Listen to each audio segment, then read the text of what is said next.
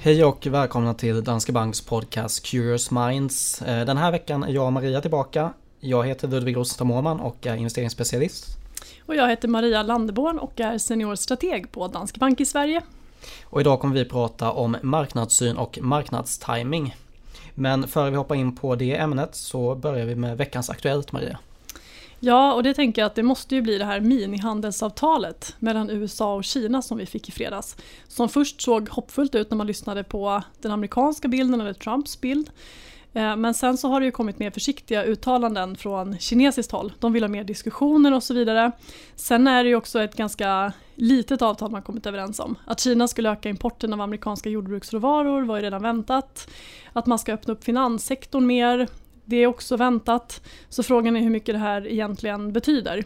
Men ska man då ändå avsluta lite positivt på den biten så är det ju så att risken för ett fullskaligt handelskrig mellan USA och Kina har ju ändå minskat till följd av att man har någon form av överenskommelse om att man ska fortsätta försöka sätta ett avtal på pränt. Eh, sen så ligger alla gamla tullar kvar, osäkerheten försvinner inte, inga bolag kommer fatta investeringsbeslut på det här. Men för sentimentet så bör det ändå på marginalen vara bra i närtid. Bra, då var det veckans Aktuellt. Då tänker jag att vi hoppar raskt vidare på ämnet för dagen. Och då är det alltså marknadssyn och marknadstiming. Och jag tänker att vi kan börja det här med att jag ställer tre lite snabbare frågor och eh, får lite svar då på vad eh, de har för påverkan på vår marknadssyn. Ja, det blir toppen. Bra, är du beredd? Jag är beredd. Handelskriget var vi redan inne på, vad får det för påverkan? Dels är det ju den ökade osäkerheten och eh, tittar man på index som mäter osäkerheten i världen så har det ju faktiskt aldrig varit på så höga nivåer som idag. Och det handlar ju främst skulle jag vilja säga om handelskriget eh, och Donald Trumps oberäknelighet. Men sen finns det ju en massa lök på laxen i form av Brexit, oro i Mellanöstern, vikande makrodata, osäkerhet kring konjunkturen. Man kan göra listan ganska lång. Eh, men den här osäkerheten har ju lagt sig som en våt filt över ekonomin och den är dessutom oförutsägbar. Så Trump är oförutsägbar, politik är svårt att förutspå. Så att det här gör ju läget mer komplicerat än vanligt. Och det gör också att vi har ett fokus på USA i marknadssynen. Precis, det gör att vi har ett fokus på USA därför att amerikanska aktier har klarat sig bättre än andra eh, aktiemarknader under den här tiden av handelskrig. Och det finns ju en bra anledning till det. Eh, och det handlar om att den amerikanska ekonomin är i bättre form från början än till exempel Europa. Sen drivs ju också USA väldigt mycket av inhemsk konsumtion och den amerikanska konsumenten mår väldigt bra. Arbetslösheten sjunker, lönerna stiger, Fler människor än på nästan 60 år är idag i arbete i USA. Så ehm, eh, den amerikanska konsumenten mår bra, det driver USA och därför så står USA emot bättre än till exempel Kina som drivs av industrin och den tyngs ju av handelskriget. Just det. Då har vi första frågan då, handelskriget. Nästa blir då penningpolitiken. Hur påverkar den? Den påverkar på flera sätt, men dels så ger den ju stöd åt ekonomin genom att både företag och privatpersoner kan låna pengar billigt. Det är lätt att, så att säga, finansiera sig oavsett om det är en privatperson som ska konsumera eller köpa en bostad men också för företag som vill göra investeringar så är det billigt. Och det ser ut att förbli så här under en överskådlig framtid. Så att det är ju positivt. Nackdelen då, det är att det är svårt att se var stöd ska komma ifrån om den här inbromsningen i konjunkturen blir värre än vad vi tror. I USA finns det utrymme att sänka räntan och starta obligationsköpen igen. Men så ser det ju inte ut på europeiskt håll och inte för svensk del heller. Här har vi ju inte ens kommit upp till nollränta utan den är fortfarande negativ. Så att nedsidan är ju att penningpolitikens Eh, påverkan på ekonomin är neg- eh, väldigt liten. Det är svårt att säga vad den kan göra.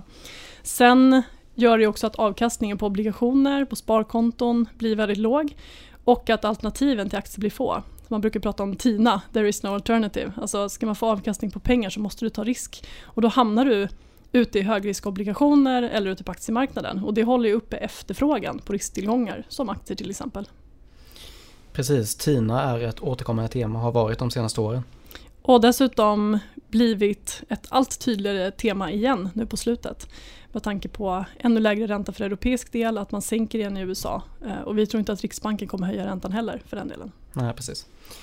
Bra, och då har vi den tredje delen här då. Hur påverkar kvartalsrapporterna? Det är förstås väldigt intressant att se vad bolagen säger om framtiden. För det här blir ju en temperaturmätare som kommer fyra gånger om året där vi dels får se hur det gick under innevarande kvartal. Men det skulle jag säga egentligen är underordnat i det här läget. Så att mer intressant är ju att se vad säger bolagen om framtiden? Alltså prognoser, vd-uttalanden, hur uttrycker man sig kring efterfrågan framöver, hur ser orderingången ut? Så att alla de här framåtblickande faktorerna kommer ju vara i fokus. Sen tycker jag ju samtidigt att man ska inte låta ett enskilt kvartal tala om ifall det är dags att sälja och kliva ur marknaden eller inte. Utan man behöver försöka väga samman både det som bolaget säger i rapporten, det som talar för börsen, samtidigt då vilka risker det finns, bland annat på den politiska fronten, och sen bilda sig en uppfattning på längre sikt än så. Och man ska också komma ihåg då att de flesta människor sparar på lång sikt. Det handlar om fem år, tio år, femton eller ännu mer. Och då är ju inte ett kvartal eller ens ett år särskilt viktigt. Utan ehm, då måste man liksom lyfta blicken och se det stora perspektivet och tänka långsiktigt. Precis, fokusera på den strategiska allokeringen som vi var inne på i senaste avsnitt. Exakt. Bra, men jag tänker vi kan, det här var de tre sakerna och vad de har haft för påverkan på vår marknadssyn här den senaste tiden.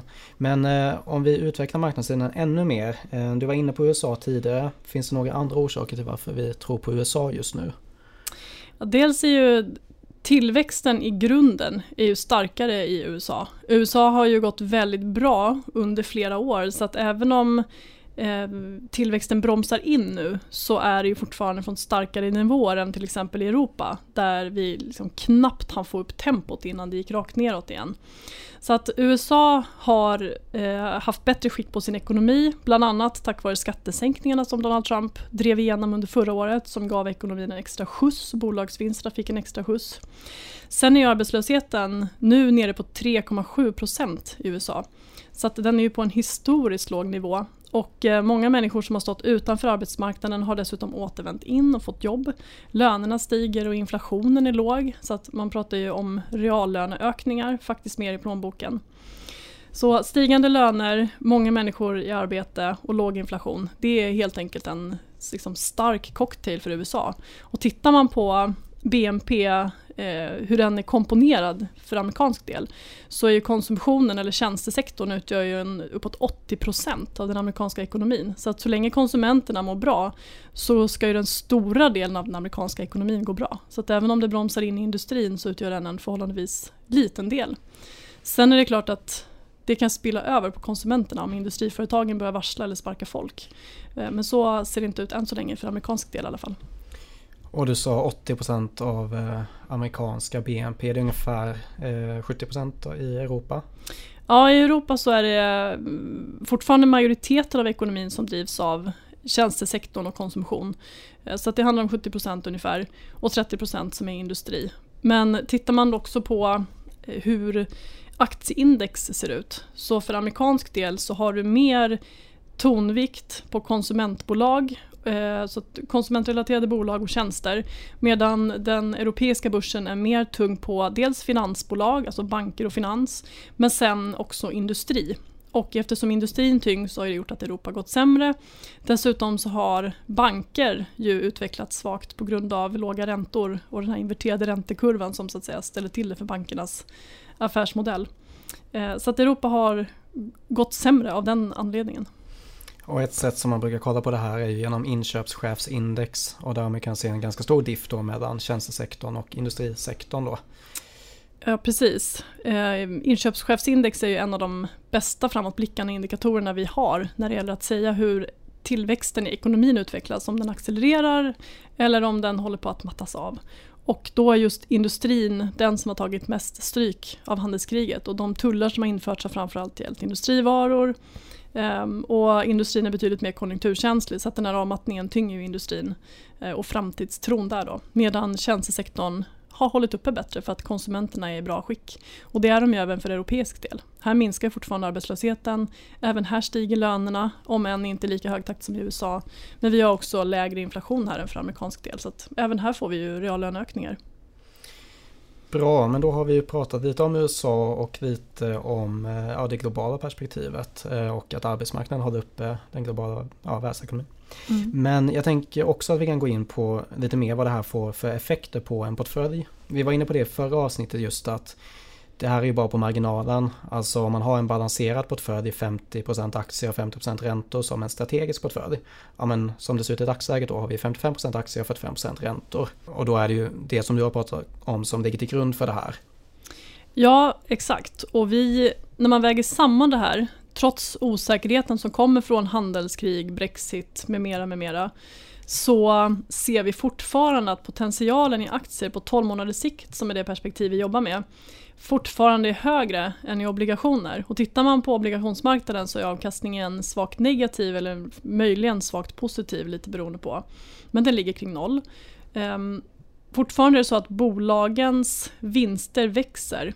Även om det ser ut som vi har en, vi kommer nog ha en negativ vinsttillväxt i USA och Europa i tredje kvartalet. Men 2019 så stiger ändå vinsterna med ett par tre procent som det ser ut.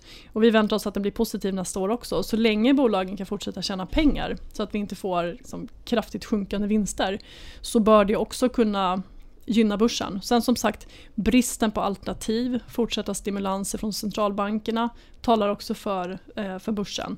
Och så länge inte konsumenterna visar tecken på svaghet så bedömer vi att konsumenter och centralbanker kommer hålla de här ekonomiska hjulen snurrande. Och det talar till fördel för aktier. Men sen så kan man ju titta på vilka typer av aktier man ska fokusera på. Man ska lägga lite mer i någon speciell sektor till exempel. Fokusera mer på utdelningar i ett läge där obligationer eh, kostar pengar att hålla. Så att det finns ju olika sätt man kan eh, hantera osäkerheten. Men som sagt, vi tror fortfarande aktier har högre potential så vi har en liten övervikt i aktier jämfört med obligationer. Precis, jag tänker att vi kan komma in på sektorer och sådär kanske i ett eh, senare avsnitt också. Men om vi går vidare då, då har vi snackat marknadssyn. Då tänker jag att vi börjar prata lite marknadstiming. Mm. Och marknadstiming är svårt, eller hur Maria? Marknadstiming är ju jättesvårt. Spara på lång sikt är jämfört väldigt lätt. Så att om man tittar historiskt så har den som sparat under 15 år i sträck aldrig fått negativ avkastning på sina investeringar i aktier. Så att så, så länge du kan ha ett långt tidsperspektiv så är det väldigt lätt att spara på börsen. Däremot så är det svårt på kort sikt. Ja precis, det är ju svårt det här med marknadstiming på kort sikt. Eh, det finns en känd studie som heter, eller den görs av analysfirman Dalbar eh, som mäter effekten av investerares beslut på aktiemarknaden då. Och eh, det man kollar på är investeringars avkastning och jämför det med investerares avkastning. Man kollar alltså på en fond och mäter den avkastningen under ett år och sen kollar man på investerarna i den fonden och ser vilken avkastning de har fått då. Och det visar sig år på år att eh, investerarna i en fond får inte samma avkastning som själva fonden och det beror ju då på att man köper och säljer vid fel tillfällen. Så det här med marknadstiming är svårt och det visar ju sig även om man kollar på lite längre sikt. Och risken är ju också det här att ofta när man försöker tajma marknaden så beror det ju på att man har drabbats av en känsla av någonting. Det kan ju till exempel handla om en känsla av stress därför att börsen har gått ner ett antal dagar i rad eh, och kanske ganska brant också. Och sen så känner man att nej men nu, nu blir det här ohållbart, jag behöver nog sälja av lite. Och ofta så kommer ju de stora rekylerna tillbaks upp även under en börsnedgång så kommer de direkt efter de här branta fallen och då är risken att man är med på nedgången men sen så missar man den där uppstudsen. Så att risken är att man bara här, man blir sin egen värsta fiende i marknaden. Man eh, sabbar mer än man tillför genom att försöka hoppa ut och in. Exakt, och det är ju det som den här Dalbar-studien visar på. Och vi, vi har ju faktiskt ett känt citat där från Peter Lynch. Uh, Far more money has been lost by investors preparing for corrections or trying to anticipate corrections than has been lost in corrections themselves. Eh, och det här är ju ett ganska känt citat och det handlar ju alltså om att alternativkostnaden att stå utanför aktiemarknaden kan bli stor. Du förlorar alltså avkastning genom att inte ta aktiemarknadsrisk över tid. Mm. Och det har ju något, det här visar ju sig också, vi har ju kollat på det här med vad som händer om man missar de 25 bästa börsdagarna. Precis, eh, för att om man bara ligger exponerad mot börsen hela tiden Eh, så har man under de senaste 15 åren fått en avkastning på ungefär 150% på ett globalt index i lokal valuta. Men säg att man då hade råkat missa de 25 bästa dagarna. Så att under 15 år har man missat de 25 bästa dagarna. Då hade avkastningen varit 0%. Så det där med att missa de stora uppstudsarna, det kan stå en ganska dyrt. Precis. Eh, jag tänker bara, vi var ju inne på det här tidigare med marknadssynen och eh, pratade om hur vi viktar om beroende på vad som händer i världen. Eh, men nu pratar vi om att marknadstiming inte är något man ska hålla på med. Så hur går det ihop Maria? Det handlar ju om att de de förändringar vi gör i den eh, eh taktiska allokeringen, det vill säga allokeringen vi har i förhållande till den långsiktiga strategiska som nu då handlar om en överviktig aktier. Den gör vi ju på toppen. Så att vi gör inte stora förändringar, vi försöker inte kliva in ur marknaden i ett två veckors perspektiv. Utan vi gör ju en gedigen analys och eh, vi har ju en stor avdelning med människor här på Danske Bank som sitter hela dagarna med makroanalys, eh, med aktiestrategi, räntestrategi, valutastrategi och så vidare. Och allt det här då väger vi samman till en bild av vad vi mest troligt kommer hända framöver. Och utifrån det så sätter vi allokeringen. Och sen som sagt handlar det om att vi gör mindre förändringar på toppen. Tittar man till exempel just på den amerikanska marknaden så kan man se att när handelskriget har trappats upp så har amerikanska aktier i genomsnitt backat ungefär 0,3% en månad senare. Kinesiska aktier har under samma period tappat drygt 4% och europeiska aktier har tappat 0,7 ungefär. Så man ser att USA står emot bättre och tror vi då, till exempel som vi gör nu, att handelskriget det kommer fortsätta och det kommer leva kvar till efter presidentvalet nästa höst, det är ett helt år. Klarar sig USA bättre, då är det rimligt att lägga den här övervikten som vi har i aktier i amerikanska aktier. Precis, så eh, ja, men marknadstajmingen eller vår version av den, den handlar ju då om att dels är det en liten del av kapitalet och sen så har vi en tydlig investeringsprocess också. Jag tror vi kommer komma tillbaka det här med investering, till det här med investeringsprocess i ett senare avsnitt och vikten av att ha en tydlig process på aktiemarknaden som är ett område med mycket osäkerhet. Då är processen väldigt viktig. Precis. En annan sak, får man skjuta in en uh, iakttagelse till här? Ja, men gör det. det handlar om att vi har tittat på hur den amerikanska börsen S&P 500 gått i samband med lågkonjunkturer. Och går vi då tillbaka till andra världskriget så har vi haft 11 amerikanska lågkonjunkturer sedan dess och de har i snitt varit ungefär ett år långa. Under de här lågkonjunkturerna så har börsen stigit i sex av fallen. Så i över hälften av lågkonjunkturerna så har börsen stått högre när den varit slut än när den började. Så att en lågkonjunktur behöver inte vara katastrof för börsen. Sen kan man då argumentera för att ja, men börsen brukar gå före konjunkturen så att den har ju redan vänt ner när lågkonjunkturen kommer.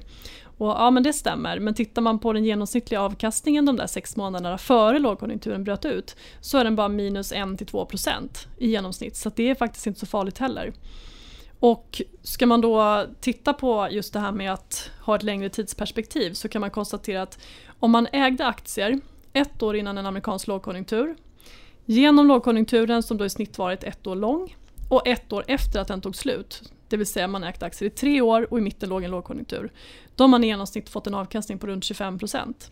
Så att man behöver inte vara så rädd för en lågkonjunktur heller. Men problemet är att den vi har färskast i minnet är finanskrisen. Och den var ett skräckexempel på vad en lågkonjunktur kan göra på börsen. Det är absolut inget typexempel utan den var verkligen en, en klass för sig. Så att man ska inte tänka på finanskrisen när man tänker på sparande och lågkonjunktur.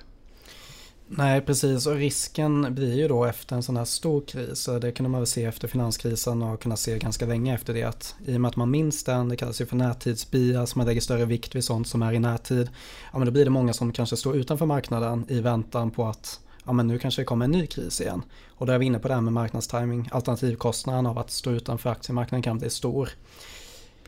Precis, jag har en, eh, en gammal kollega, så vi, vi jobbade ihop eh, för ganska länge sedan men eh, eh hen hade redan 2013-2014 en bild att aktiemarknaden snart skulle mm, krascha för att det var så uppblåst med belåning, nollräntor och så vidare, allting var så ansträngt.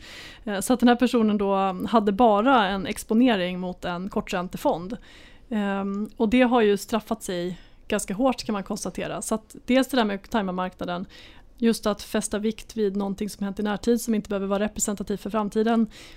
Det kan stå en väldigt dyrt. Så långsiktighet och att ha en kontinuerlig exponering mot aktiemarknaden och särskilt idag när räntesparande inte är någonting.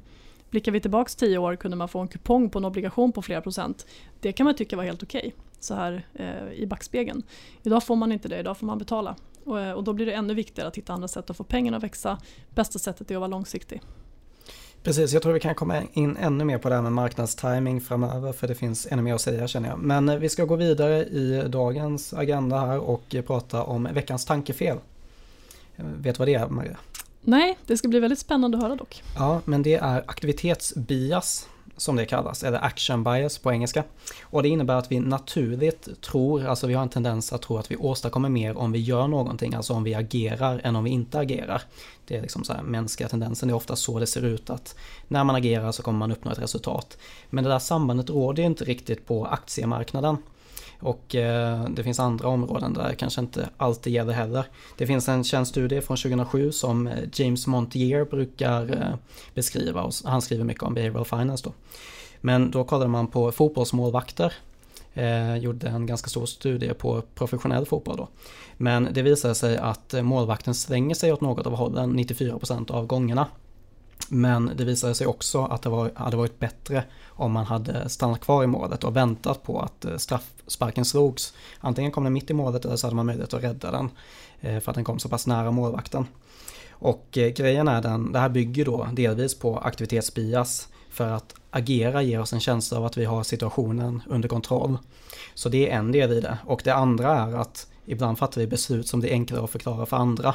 Så jag menar, om man bara står kvar i målet och eh, någon sätter den där straffen, ja men då är det lite svårt att förklara varför man inte gjorde någonting. Men om man då stängde sig kan man i alla fall säga att man försökte. Och det är samma sak på aktiemarknaden. Alltså så här, ja men okej, men jag sålde i alla fall av eh, pengarna så jag försökte stå emot den här eventuella krisen som aldrig kom liksom. Mm. Det kan man ju eh, tänka sig att det stämmer väldigt väl och eh, att det känns bättre att agera kan vi nog vara många som kan skriva under på än att passivt sitta där. Men just på aktiemarknaden, i ett långsiktigt sparande, så är just passiviteten faktiskt någonting positivt. Ja men precis, det visar ju sig som jag var inne på den här Dalbar-studien att antalet investeringsbeslut ökar faktiskt antalet felbeslut. Eh, det är ganska tydligt.